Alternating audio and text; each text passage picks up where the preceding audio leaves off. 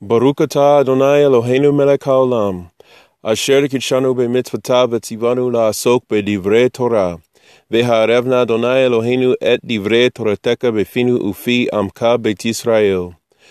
V'niyeh anaknu, v'ze etzaenu, v'ze etzae amka beit Yisrael. Kulanu yodea shemeka v'lom de Torateka lishma. Baruch atah Adonai hamlamed Torah le'amo Yisrael. Baruch haba b'shem Adonai. May be soon in our days, and may it also be that Hashem makes us worthy of seeing the return of Mashiach Yeshua, and for the building of the Beit HaMikdash and the beginning of the Olam Haba. Well, it is now Parashah Bo, and welcome to the C class, the Chavenger selections. And uh, this week is probably one of the most monumental, epic Torah portions ever. And uh, man, like this is this is everything. This is Pesach. This is salvation. This is redemption. This is freedom in our times, to say. Um, so without further ado, I'm going to go ahead and get started. Our Besorah portion we will be in today is Yochanan chapter 19, 31 through 37, just seven verses, seven branches of the menorah, seven days of the week, seven weeks of Pesach to Shavuot. As we know, Pesach is a seven day celebration, so that means the eighth day, the new beginning, is Shavuot, which is separated from Pesach by seven weeks. So when you really look at these sevens that are going on, the seven verses, and all this um, that's happening right now, and we're getting ready to go right into Rosh Hodesh, so, a pre Rosh Hodesh Tov to everyone. The month of Shavat, where we celebrate the, the new year of the trees on the 15th day of the month, Tu B'Shavat. May it be that our fruit is renewed, that the fresh sap of Mashiach Yeshua will overflow bountifully from us. So uh, I know that you saw, hopefully you did anyway. If you didn't, uh, it's time to make Shuva. But uh, go back to the Shabbat service uh, from Parsha Vayera, where we were in the journey to Gen- journey through Genesis study, and um, there's a Shabbat yesterday as of this recording, but uh, Zakin Hadavar, which is Zakin Yosef, was drop kicking everybody with announcements, and then decided to go ninja on us and drop some Shabbat insights. So if you can watch the live stream of Sar Shalom Synagogue, please do so and watch that part where he does the announcements. He talks about everything that's coming up in the month of Shabbat. And me and some of the other Avengers that got together after Shul, after our Mincha time, uh, for third meal and Havdalah, we went through the insights for the month of Shavat. Now, we didn't go through all of them because you can never make it through all the information. As Rabbi Griffin, Captain Israel always says, we are out of time, but not out of content. And I mean, I'm telling you, for three straight hours, it felt like we were doing six hours worth of study because we were going so fast. But anyway, in Shavat, basically this whatever you need for healing, whether it's physical, spiritual, financial, emotional, uh, psychological, mental, um, study wise, just any kind of thing you can think of. Pray about it and give it to Hashem. Anything that you've been having difficulties understanding, learning, studying, growing, increasing in, this is now the time to engage. So, as of Rosh Hodesh Shavat, uh, it's important to know that this is when Moshe began speaking in tongues. And yes, I did say speaking in tongues because he spoke in the 70 known languages of the world. Every language that exists today has a root in those 70 languages, and those are all subsetted from being apart from the Hebrew. So there's the Hebrew, and then you break that out, and you can go down uh, in the the proverbial uh, root system of the tree, and you'll break out into 70 different nations, which are the 70 languages and all that kind of stuff. But anyway, Moshe spoke in all that uh, as he spoke in Hebrew with the voice of the Shekinah. This is all in the Kehot Humash. You can look at the introduction to Parsha Devarim. So this is when he began the final 37 of his 37 days of his life. Uh, not well, not 37. I forget off the top of my head, but I think it was like seven weeks or something like that. All the way from Shavat to the seventh of Adar which I think it's 37. For some reason, I'm thinking 37. If I'm wrong, I apologize. I don't have that in front of me, but just know that this was the final drosh period of Moshe's life. Everything is coming out. The Shekinah has been uh, imbued into the Redeemer, and the voice of Hashem is speaking through the Redeemer as he has been united with the Shekinah to give forth the recounting, the renewal of the Torah. And that's what Shavat represents. That whole month is permeated with just get you someness, for lack of a better terms. This is literally Sefer Legiticus. So, whatever it is, it, this is the time. So, you need new suits, you need new superpowers, and all this kind of stuff. Bring it. Okay? Start fusing everything that you need to, you know, like, yeah, yeah just go crazy. Um, there's a cartoon called Captain Planet, and um, all these children, these young people, they had uh, these special rings, and they put all their powers together, and they made a superhero called Captain Planet, and he took out all these evil villains and and whatnot. Uh, there's a show called the Ninja Turtles. Uh, these four turtles got together and they took out all sorts of crime and all this kind of stuff. And then you got other shows like the Power Rangers. You know, they all had these morphing abilities, which is, by the way, Romans chapter 12. That's literally what happens when you undergo conversion and uh, Torah study to Shuva, when you enter into the mikveh, which is a part of the conversion process. You literally morph. You get like this super suit, superpowers, all this kind of stuff. It all just floods, it's like it's like a watermelon. When you cut the watermelon open, it's juice everywhere. Okay, this is the month of Shavat. This is probably why there's a whole fruit seder that happens. So you need to get on your Tu B'Shavat studies if you haven't. Uh, download the Seder and all that information. If you need help, uh, you can message me on this app or you can uh, reach out to Sar Shalom Synagogue, mysharshalom.com. Come on!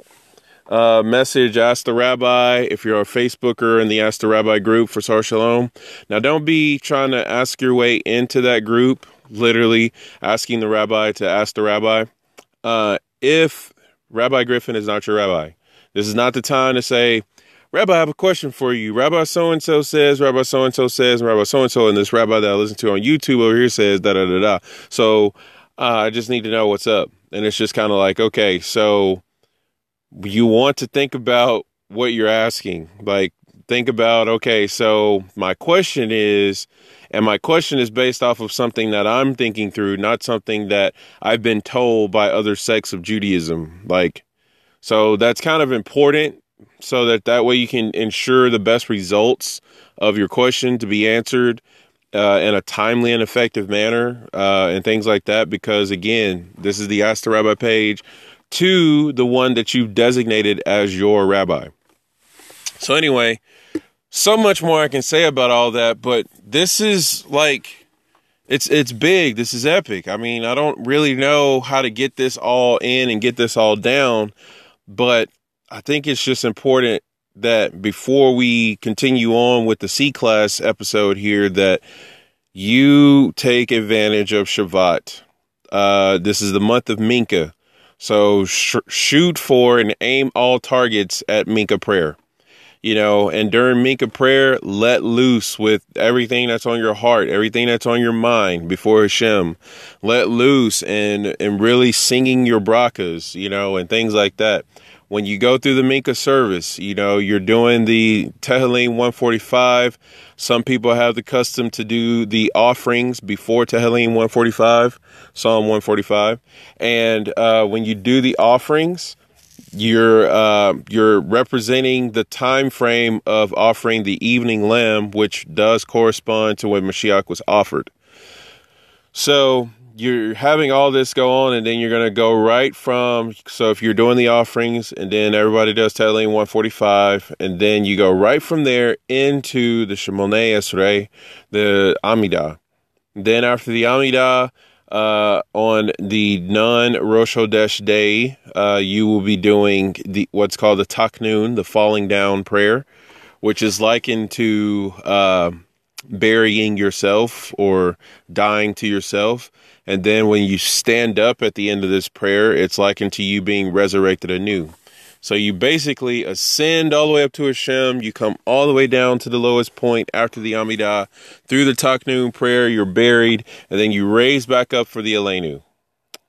Coming out of the Tachanun, raised up in the Tachanun, into the Aleinu, which is where you're truly standing. So you're literally experiencing this ascent and descent and ascent again. And so taking advantage of all that and i mean all of us doing these things together and whatever we've been struggling with and and failing in and just being so frustrated and irritated and put out with.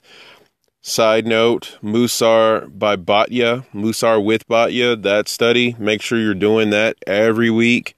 I'm telling you you you want change you want redemption you want true amazing glory of god to flood your world and your life make that happen.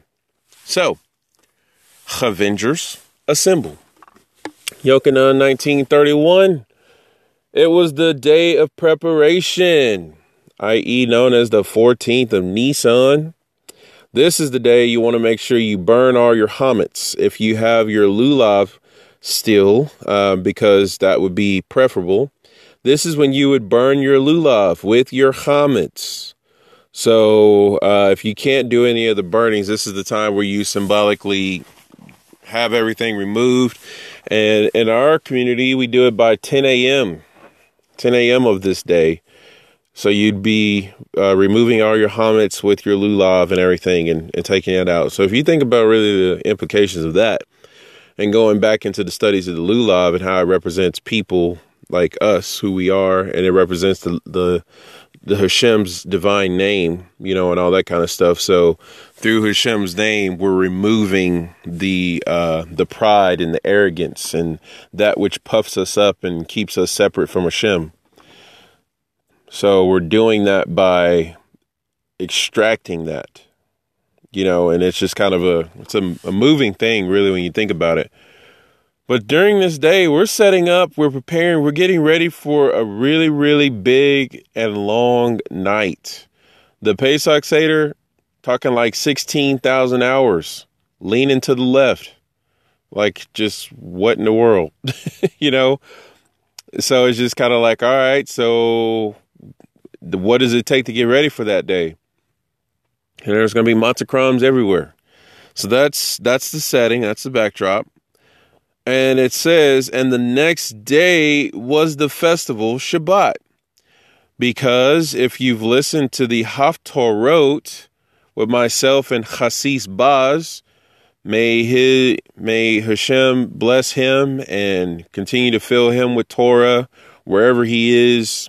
I mean, uh, but if you've listened to our Haftorot, you would learn through all of those hours and hours and hours of uh, studies that Pesach itself, literally the 15th of Nisan, because Pesach is literally that day, the rest of the week is called the Festival of Unleavened Bread.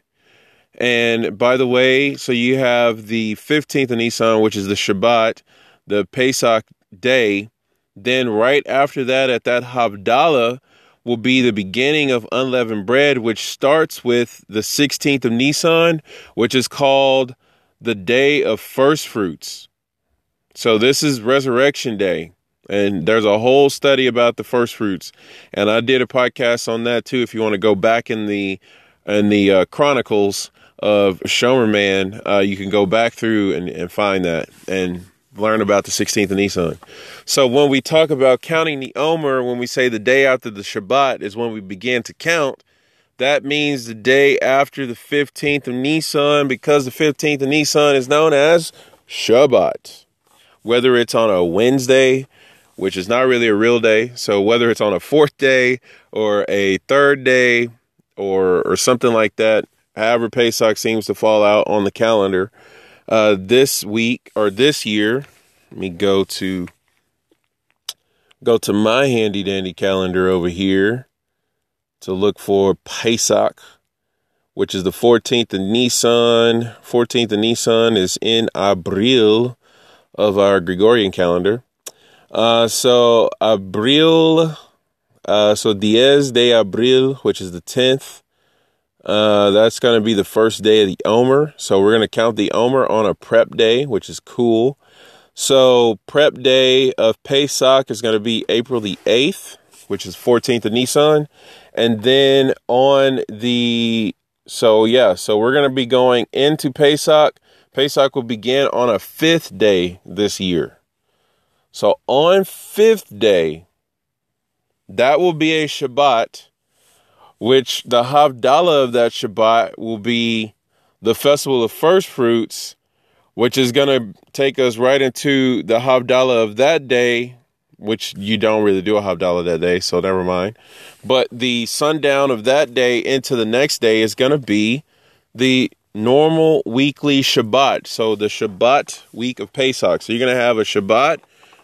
First of all, let's break it all the way down. You're going to have a prep day then to have a Shabbat, which is Pesach. And then you're going to have another prep day. And then you're going to have the Shabbat during the week of unleavened bread, like the normal Shabbat. And then you're going to have Havdalah. And then you're going to go into the rest of Pesach. And then Pesach will uh, conclude with the meal of Mashiach as we enter into the 21st of Nisan, which will be on the 15th of the Gregorian uh, calendar of April. And so after that, you'll be off into the end of Nisan uh, and then go right into the month of ER uh, the following week. So that's kind of what our calendar looks like, in, in case you wanted to know. But uh, I just want to bring that up that the Pesach day, the 15th of Nisan, is called a Shabbat. So literally, we were set free and redeemed on Shabbat. So there's been a whole lot of uh, things coming out about Hashem sending Mashiach uh, for the final Geula on a Shabbat. And obviously, Mashiach himself says, pray that the day of Hashem doesn't happen on a Shabbat. But, uh, you know, let's talk about that real quick. Swerving and talking about everything else. Might as well go into that. Uh, so let me get my trusty app over here. see, stand by.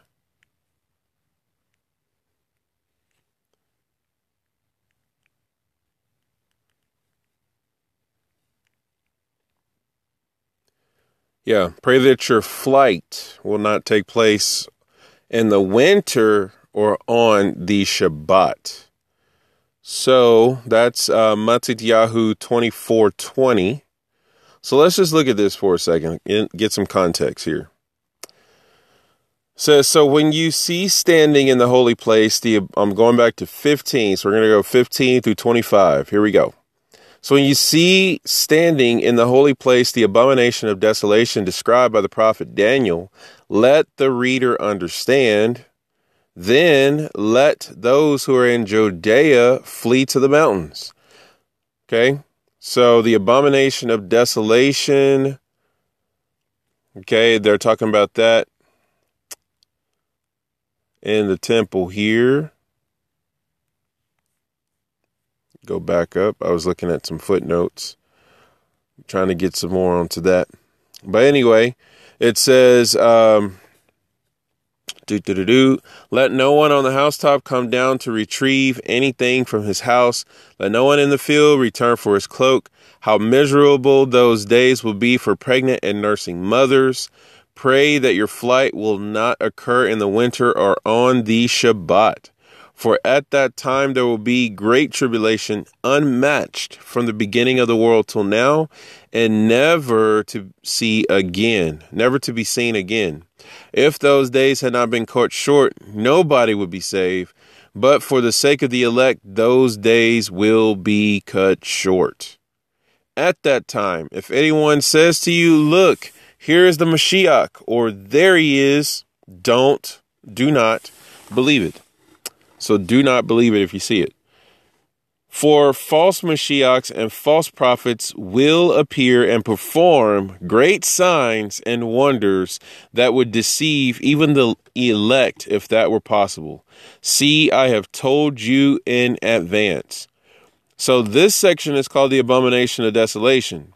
So now Mashiach goes in on verse 26 we're talking about the return of the Son of Man. So these are distinct, separate things. So if we're talking about our flight not being on Shabbat, it's not that our flight on Shabbat is connected with the return of Mashiach. It's actually connected with destruction and, and plagues and things that are going to happen. So if that were the case, go back to the pattern that when we're in Egypt, when the plague of the firstborn happened, it happened on a Shabbat. So, and this, significantly enough, was the day that Mashiach's body was in the tomb. He was buried this whole entire day, and it wasn't until that Havdalah that he would be resurrected.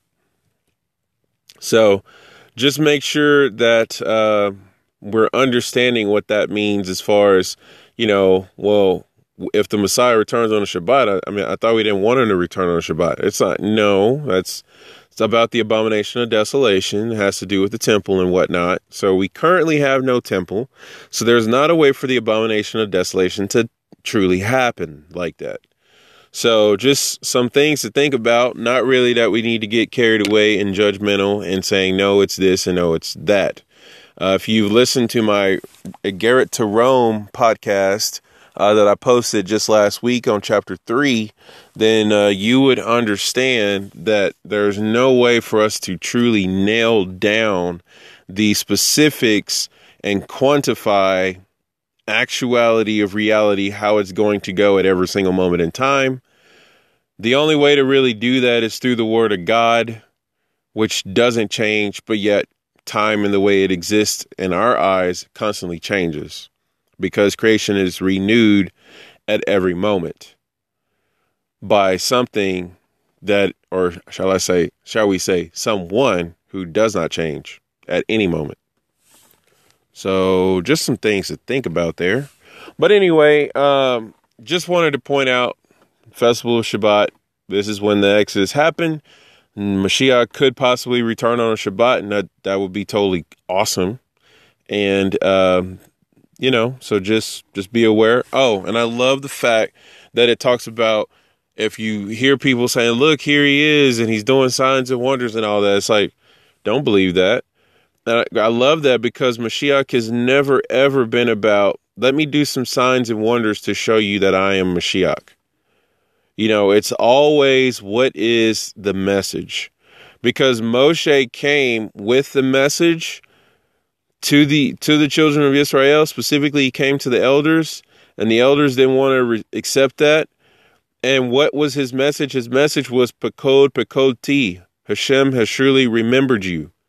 And what did Yosef say to the children of Israel before his death? He said, Hashem will surely remember you. Pekod Pekod Okay? And those will be the words of the Redeemer. So, we have to think about what is the message of the one who we're anticipating. Because if it's anything that has to do not with the message of Torah, not connected with the promises Hashem has given to the patriarchs to gather in all the exiles and things like that, bring us back to the land, build the Beit HaMikdash, cause the whole world to enter into service to Hashem. If it's something different than all that, then you might want to consider the source. So, next day was the festival of Shabbat. It says, which is Pesach, so that the bodies should not remain on the execution stake during Shabbat, which would have started at sundown of preparation day, by the way. It says the Judean leaders asked Pilate to have the legs broken, to have the bodies taken away.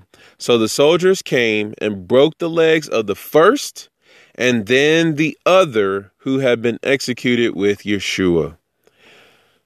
This is pretty crazy because they're trying to like expedite the process, break the legs of the people who are on the crucifixion stake. Because if we break their legs, they can't lift themselves up to breathe, i.e., prolong their life. So they're just going to suffocate to death quickly or more quickly. It says in verse 33 Now, when they came to Yeshua and saw, okay, they first they they went to this place, which is where Yeshua was, and then they saw. They stopped, they perceived, they took cognizance and awareness. What is going on here? They saw that he was already dead. They did not break his legs. That's powerful because, as we're going to learn in a second, and as it is pointed out in Sefer Hinuk, Sefer Ha Hinuk, shall we say, uh, the 16th mitzvah of the Torah, the 16th commandment, the prohibition to break a bone of the Pesach. Okay, so there's a whole thing about you shall not break the bone of the Pesach. So that's right here. So Mashiach is totally a Pesach offering. I mean, he's way more than that because he's the Torah, but you know, it just goes without saying that obviously he would be the Pesach. So the Torah being considered a Pesach sacrifice. What I think about when I hear that is how we say, you know, you are what you eat. Well, you know, the Torah is what it gives, which is life clarity, wisdom, understanding, connection to Hashem. So, yeah, so if the Torah is going to say, well, here's a Pesach for you, here is a Passover, be free from death and bondage, then that's what the Torah would be. And you can't break its legs, you know, because that'd be weird. The legs of the Torah, by the way, brought down by Rabbi Greenbaum, is Bamidbar. And what happens in Bamidbar? specifically in, I believe it is chapter 9. Oh, my notes are right here. I was about to say. Uh, chapter 9, verse 12. There's Pesach Sheni. So the people who were defiled by the bones of Yosef, which is kind of weird because the bones of Yosef should not imp, uh, impart impurity, but apparently, due to uh, that's one opinion that it was the people who were carrying the bones of Joseph, which, by the way, they were carrying bones of a lot of people. Uh, one of the other people they were carrying bones was Judah. But we won't get into that tangent. Just wanted to bring up that there should have been more people coming forth, but you know, these people here are representatives of other people who also needed to do a Pesach that could not because they were contaminated ritually impure from corpses. And it is a mitzvah to escort the dead, by the way, because they're all going to bury the sons of Yaakov in the cave of Machpelah, with the exception of Yosef, who they bury in Shechem. So shouts out to the Chavenger, Ish Pelah, who has that drop. And I believe it was from Legends of the Jews. But anyway, uh, everything about Yosef is all about outside. So for whatever that's worth. Just want to put that out there. But you remember the ones who took out the bodies of Nadav and Avihu from Parashat Shemini when they went in with strange fires to the Holy of Holies to light uh, incense in there, and Hashem like consumed them and they died and stuff.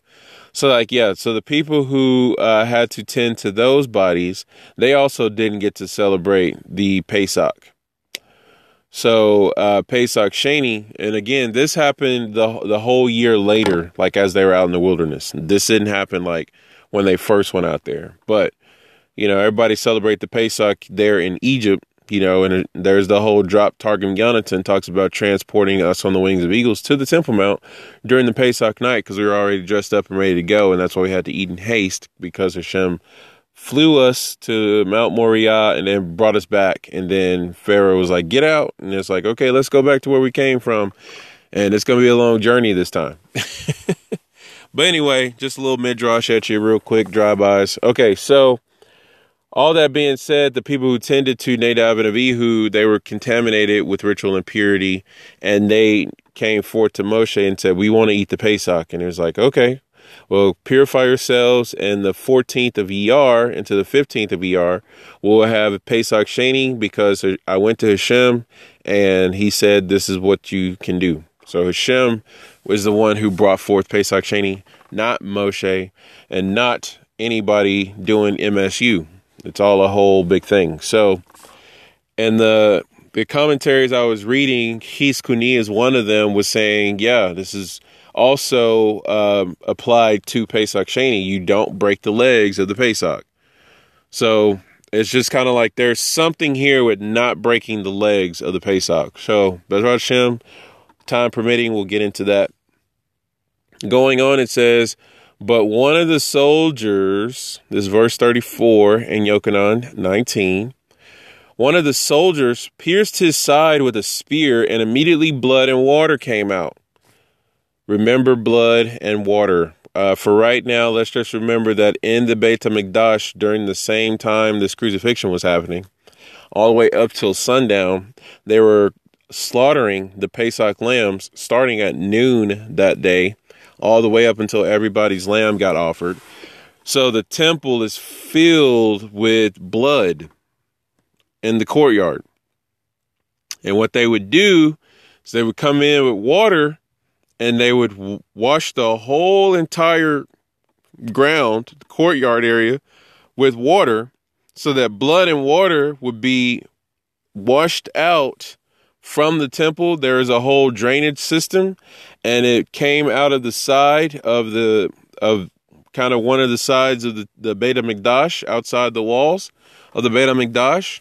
And blood and water would basically flow out of the temple at the conclusion of this service that day. So as the temple had blood and water flowing out of it, so did Mashiach's body. And as lambs were hanging up in the Beit HaMikdash for the blood to drain out of them, so Mashiach was hanging and his blood was draining out of him.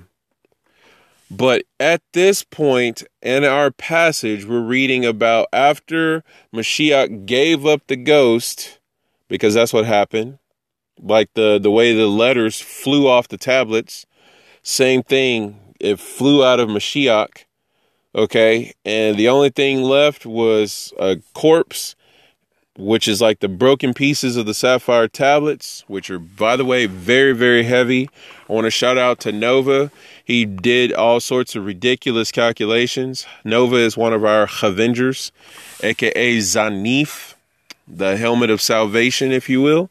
Uh, he was doing. He showed me all the calculations, broke it down in gallons and pounds. It was so beautiful, and uh, for lack of a better terms, the weight pound wise will put you at over a half ton. So I'm just kind of like, are you serious right now? Like the weight of the sapphire tablets, the weight of Moshe's staff, which are the same, which is the same as the water halakhically uh, fit for a mikveh, okay, which is 40 se'ah. That was over a half ton. And that's how much everything weighed. So just thinking about the sapphire tablet when it's broken into pieces, like we're talking chunks probably the weight of a person, which would be Mashiach's body. So I'm making the connection here, uh, unbeknownst to me, just thinking. First of all, I'm just mind blown. By the way, so Nova, like, get some help, but uh, I'm just blue screen because that's heavy, heavyweight. And then the pieces, and then Mashiach's body is compared to the broken piece of the sapphire tablet. Because as the Midrash teaches, Midrash says in the Parsha where the, the whole thing about the broken piece of the sapphire tablets talked about in Devarim, it says that the breaking of the tablets is likened to the death of the righteous. And the death of the righteous also bring atonement. So anyway, Mashiach's body is a broken piece of the tablets.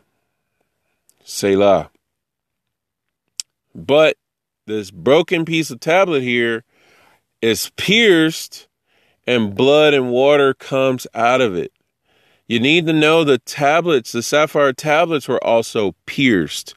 So much so that uh, the Talmud brings down that the letter Samik and the letter Mem miraculous, miraculously floated, suspended in the tablets without the center cut out, falling out.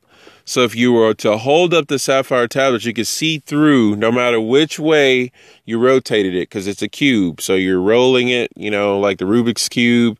You're just kind of looking around. But everywhere you saw a Samik and everywhere you saw a Mem, there was the middle part of that letter that floated and it didn't fall out. So you could literally see straight through the tablets like a little pierce points. And so the Samik and the Mem make up the name of the Yetzer Hara, by the way. Okay, so the Yetzer Hara is known as the Samik Mem. So if you ever see that name anywhere, that's what that means. And so much so that the the teaching is that the Samik Mem is miraculously suspended, i.e., annulled through the power in the Kedusha and the Sapphire tablets. So much so that had we received those tablets, we would have taken these tablets, went right into the promised land. All the nations that were there would have converted immediately. The kingdom of Hashem would have been established. Moshe would have been Mashiach. We would have built a temple and it would have never been destroyed. Because death was banished from the world at the giving of the Torah. We were immortal uh, and all that kind of stuff. So we attained what we lost in the garden. But we danced around the golden calf, so the tablets got broken, so we never really got there. So now, through Mashiach's brokenness, we're now being set up and primed for when he returns it will finally bring that all down on an even higher level because of the descent that we made from our previous ascent. And every time you make a descent, like you lower yourself through, uh, you know, humility or chasve shalom through sin and all sorts of things like that, that lowering of self actually causes the next time you rise, you'll rise to a higher place than before because through proper repentance, proper brokenness and contriteness of heart will cause you to shoot up and to rise to higher levels than you previously experienced before because now you're having to work against that which lowered you. So let's just take the sin for a moment. A sin that you uh, gave into and it felt good at the moment and it, you know, uh, afterwards you had all the guilt and all the remorse and it's just kind of like, yeah, the sin was great. That's why I did it. But at the same time, I didn't want to. So now you're going to have to work through knowing the pleasure of what you fell to. And then now you're going to work against that for the sake of Hashem while you're crying out to Hashem, while you're broken up about what you did against Hashem, and you're going to grab a hold of Hashem again, and you're going to pursue him, chase after him, run after him. So this works for anger outbursts. This works for abuse and uh, all sorts of uh, immoralities and things like that. Like we fall prey to some of those things and chasve shalom that we do. But if we do, or if we did, if we have before, uh, we can all testify that you know through our teshuva, whether it's recent or long time ago, you understand what I'm talking about with these higher levels that you've now been able to achieve because of what you had to work through, you had to work past. And the fight is never over. Just because you've passed it, just because you've been delivered from it, another fight is coming. And it's not going to be in that same area. Because when you make teshuva, you the previous test that you failed in before, the previous temptation that you fell short in before, like when you make teshuva, you don't fall short in that again, which means okay, you've passed that test. Let's go to something new, something you haven't dealt with yet. So, and this is the this is what we have to do for the rest of our life. Work up the proverbial mountain, get past all of these tests and all of these challenges. And uh, if we get hit with a temptation, or if we get hit with a struggle, we get hit with a hurdle, like okay, pick yourself back up because that hurdle's going to come again. Next time, you jump it. And if you don't, for some reason, make it that time, you try again. If you don't, you try again. This is why it's so beautiful. We have a model of this in our leadership, and namely in our own rabbi, who is Captain Israel. If you study Captain America for just a half second, you see from the beginning of his movies, he was getting pummeled, and all he would do was just get right back up. And he could be like, I do this all day. And that's what we need to be like. We can do this all day. We can fight and fight and fight all day because why? We got all of these ridiculous weapons of spiritual uh, amazingness that tear down principalities and strongholds and arguments of all kinds. So, those things come from within ourself, actually.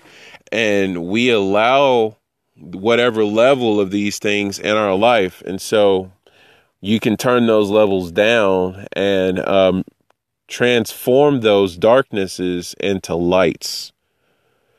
So, this is why we're supposed to overcome evil with good. This is why we're actually supposed to use our Yetzer Hara in our service to Hashem. This is a part of the study of the Shema, how you, you need to use both of your hearts, which is your evil inclination and your good inclination, to be subservient to Hashem. So, yeah. So, anyway, there's a whole drop on all that. So, blood and water. There we go. All right. Verse 35 says, He who has seen it has testified, and his testimony is true.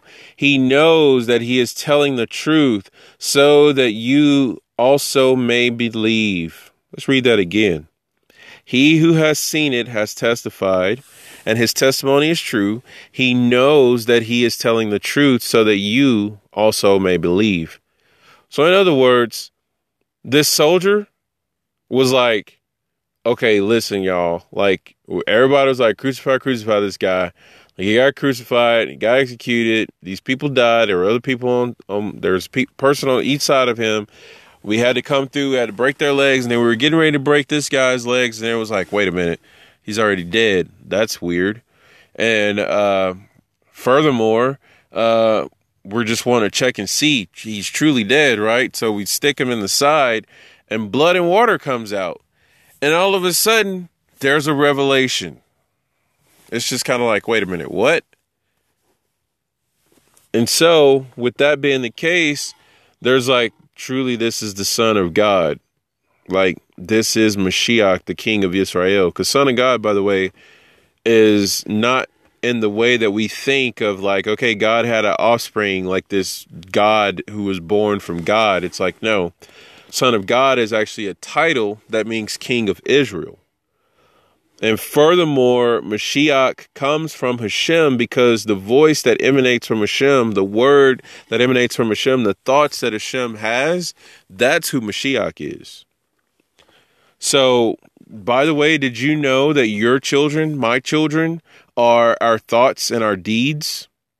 Which is why Shema t- telling us to teach our thoughts and our deeds to love Hashem, the Lord our God, with all our heart, with all our mind, with all of our resources. So, yes, children is a physical thing that we have, you know, when a man and a woman comes together who's in covenant, by the way. Uh, but yeah, so if you want to have legitimate children, but they're also your thoughts and your deeds, your speech, all of that. That's your that's also your offspring. So just another way to look at son of God because the Greek mindset of that that's where the trinity comes in. But we're not Greek. So blessed be the name of Hashem for that. So this soldier is testifying. He's just like, man, this is it. Like, that's Mashiach right there. That's Melech Israel. And it's like, okay, so Yochanan is like, listen, this guy saw it. His testimony is true. He knows he's telling the truth so that you may believe. Then going on to say, these things happen so that scripture would be fulfilled. Not a bone of his shall be broken. This is in our parashah this week, so we'll get to that after this verse. And again, another scripture says, They shall look upon him whom they have pierced. And that's obviously from Zechariah. Zechariah 12 10. All right, so let's go ahead and quickly uh, hit up our insights with the last moments of time we have remaining here on today's episode of C Class. So I'm going to start with uh, the Milstein editions, the Chumash with the teachings of the Talmud. I'm on page 128. Where are you at? It says, and you shall not break a bone of it. This is Shemot chapter 12, verse 46. And let's just start reading. It says, Our pasuk says, You shall not break a bone in it. Not you shall not break a bone of it, which is interesting. You shall not break a bone in it. Wow. Ve'etzim lo tishberu vo. Wow. Bow, which is also the word for on him. You shall not break a bone on him. Interesting. It says, so you shall not break a bone in it. The term in it limits the prohibition to a valid Pesach offering. If it becomes invalid, there is no prohibition against breaking its bones. So now go back to our what we just read. Mashiach's bones weren't broken, which was proving his validity. Had his legs been broken, it was like, yeah, he wasn't Mashiach anyway. He was just a man. So there you go. But that didn't happen. So celebrate good times. Come on. All right.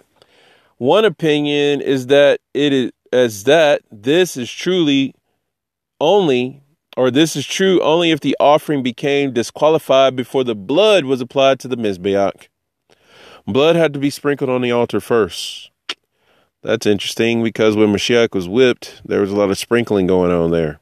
But blood originally was sprinkled in the garden anyway because Mashiach, when he was davening all night, was sweating drops of blood. So he already began the sprinkling in the garden which some Avengers say could this be the scene of the crime originally? This is all happening in a very small area over here, you know, Garden of Gethsemane, Mount of Olives, the Garden Tomb, and all that kind of stuff. So just just something to think about. Not necessarily saying we need to get something conclusive, but Mashiach is sprinkling blood in uh, multiple places. Uh, at the at the Garden of Gethsemane, at the Praetorium where they whipped him, and also uh, on his way to the crucifixion site because I imagine he was bleeding as he was being marched to the site of where the crucifixion would take place. And obviously, when he was hanging on the stake, he was bleeding as well. And again, we remember the crucifixion of Mashiach on a daily basis uh, as we go in and come out of our homes because what's hanging on our doorposts? Mashiach, the mezuzah, which is why that sheen that's on there is the letter is the letter of the name Shaddai, which is the gematria of 314, which is the name of Hashem and also the name of Memtet. So Memtet and Shaddai have the same gematria, and that is the mezuzah. And remember, Memtet is the shliach of Hashem, the representation of Hashem, which is the angel of Hashem, which is Mashiach Yeshua. So there's all that taking place. Going on to say, so there was never a period during which it was valid. So one opinion is that this is true, like you should not break the bone of it, and uh, if you do, if it becomes invalid, there's no prohibition of breaking it. So if that's true, only if the offering became disqualified before the blood was applied to the Mizbeach. So you can break the legs of a Pesach if it's invalid because uh, the blood that was, uh, if it, the blood never got sprinkled on the altar, and if the offering is disqualified before the blood got sprinkled on the altar. So, yeah. So, anyway, there's a lot there to take into the validity of it. So if we make it all the way to don't break his legs, just to simplify what I just said, because there's a lot of commentary, basically everything is kosher. It's all valid. Because if if legs got broken, that means something went wrong way up the chain. Like his blood didn't get sprinkled on the altar, he got blemished somehow or something like that. Which, by the way, he went through vigorous trials and no one ever brought up anything that made him invalid. So there was that. No one ever said he changed the Torah. No one ever said he uh, he said, "Well, when I die, when I resurrect, you know, we're going to start this new thing called Christianity. We're going to move away from Jewishness and Abraham and stuff, and we're going to start doing new stuff that Paul's going to teach you." By the way, Paul during this time was killing these very people who had these beliefs and who followed Mashiach. So it's also something to think about. But it says, if it had been valid and only later became invalidated, the prohibition of breaking its bones still applies. So, like if it later became invalidated, then uh, you still can't break its bones. So now the door is open for okay, well, could Mashiach be invalid? It's like, well, let's just think about what we've talked about on this podcast so far. Obviously, the answer is no, he's not invalid. He is very valid. valid like salad, shall we say.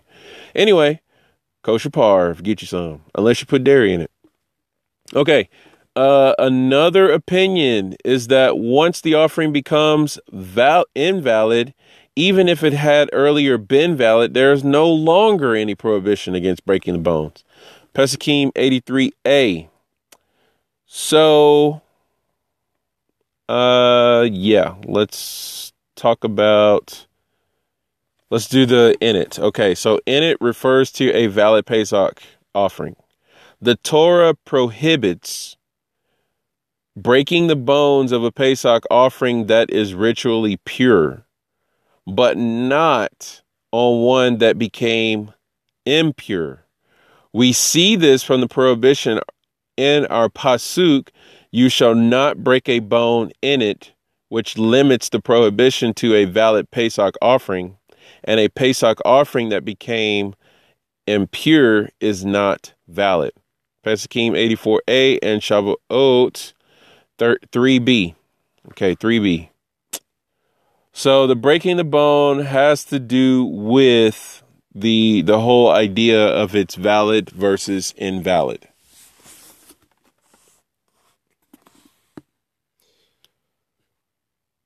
Hmm. All right.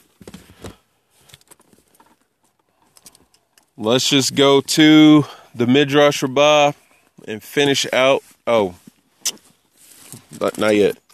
Hopefully, we can get to the Midrash Rabbah. But I want to bring this down because it says, see Tehillim 34 21 uh, Psalms 34 21, it says, He protects all his bones, not one of them is broken. God says you have 248 limbs, and there are 248 commandments in the Torah. If you maintain the Torah, I will maintain your body. As it says, He protects all his bones, not one of them is broken. Midrash Tehillim 32 4. This verse can be read as He protects all his bones for one of them is not broken. This is a reference to the indestructible loose bone from which the body will be regenerated at the time of the resurrection. That's from the Mikdash Ma'at, citing Sefer Hamishkal. Interesting that Mashiach's body wasn't broken and it was resurrected, so he is the loose bone. Uh, Midrash Rabbah 19.6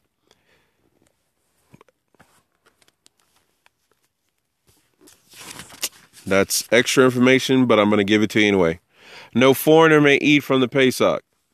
It says, This is in fulfillment of that which is stated. He relates his words to Yaakov, his decrees and his laws to Israel. He did not do so for any other nation. His laws they did not know. Tehillim 147, 19 through 20. This verse alludes specifically to the Pesach offering concerning which HaKadosh Baruch Hu said to Israel, in effect, in our verse, no other nation shall mingle with you in partaking of the Pesach offering, and they shall not know its mysteries. Rather, you are to partake of it by yourselves. There's the whole thing about people who say Jews and Gentiles want a Messiah. That's that's kind of very very false. And also, when Mashiach sends us out to the nations to immerse them, he's saying, "Go make the nations Jewish." So that that way they can partake of meat with you because you're only supposed to eat it by yourself. So this is why Christianity just kind of doesn't work because it's just like, yeah, it doesn't matter who you are, what you do, how you do we can all love God. And it's like, yeah, you can all love God, but what does love mean? And furthermore, how are you included in God as far as covenant? Because if you're looking for salvation any other way than immersing into the name of God and entering into covenant with Hashem and upholding the uh, the the ketubah, which is the marriage contract, then uh, you're going to have some issues. And furthermore, the fact that you believe in Mashiach anyway is already proof that you've given yourself to ideals of Jewish understanding, i.e., the oral Torah, because the only way to know about Mashiach is through the oral Torah. So, therefore, the whole thing about the gospel accounts, the account of Acts, and the letters of Kepha and Shaul and Yochanan and Yehuda and all that, uh, well, that's just proof that you already agree to the oral Torah. If you don't agree to the oral Torah, you better stop reading those letters because they're full of oral Torah. However, Mashiach doesn't want you to stop reading them, and that's why it's beautiful that if you are reading them, you just need to go ahead and keep connecting dots. Anyway, uh let's see here. Midrash Rabbah. Oh, the aroma of the Pesach traveled a distance of 40 days' journey. Midrash Rabbah 19.5. Uh, Israelites who were circumcised did not descend to Gehenna, even if they have sinned. Midrash Rabbah 19.5. They break that down and say, Bereshit Rabbah 48a states that Abraham sits at the gates of Gehenna and does not allow any circumcised Israelite to enter that just makes you have to ask the question what does it mean to be circumcised? I did a podcast on that last week. Uh, I thought I had tabbed in here about the broken bones, but Bezrat Hashem, I can do that at another time. So I think we will index it here uh, with our study but just understanding that the whole aspect of the broken bones has to do with the offering is valid and the testimony of Mashiach Yeshua is true. And if it were not, then we're wasting our time. And Parsha Bo is all about us getting out of Mitzrayim and all about us truly entering into those elevated stages of becoming a nation that is unto Hashem and being a light to the world, bringing clarity, bringing wisdom, bringing understanding, and bringing shalom to all mankind. By the power of Mashiach or by the power of Hashem via his Mashiach, his right arm, that is, so by the power of the arm of God, the Messiah, Mashiach, and us laying down our lives and uh, being found in the blood and the water, which is the testimony of Messiah Yeshua and the circumcision of our heart, and us surrendering our lives for the glory of Hashem. Baruch haba b'shem Adonai. Baruch atah Adonai Eloheinu melech haolam asher natan lanu Torat emet v'chaye olam nata betokenu. Baruch atah Adonai noten haTorah. Amen.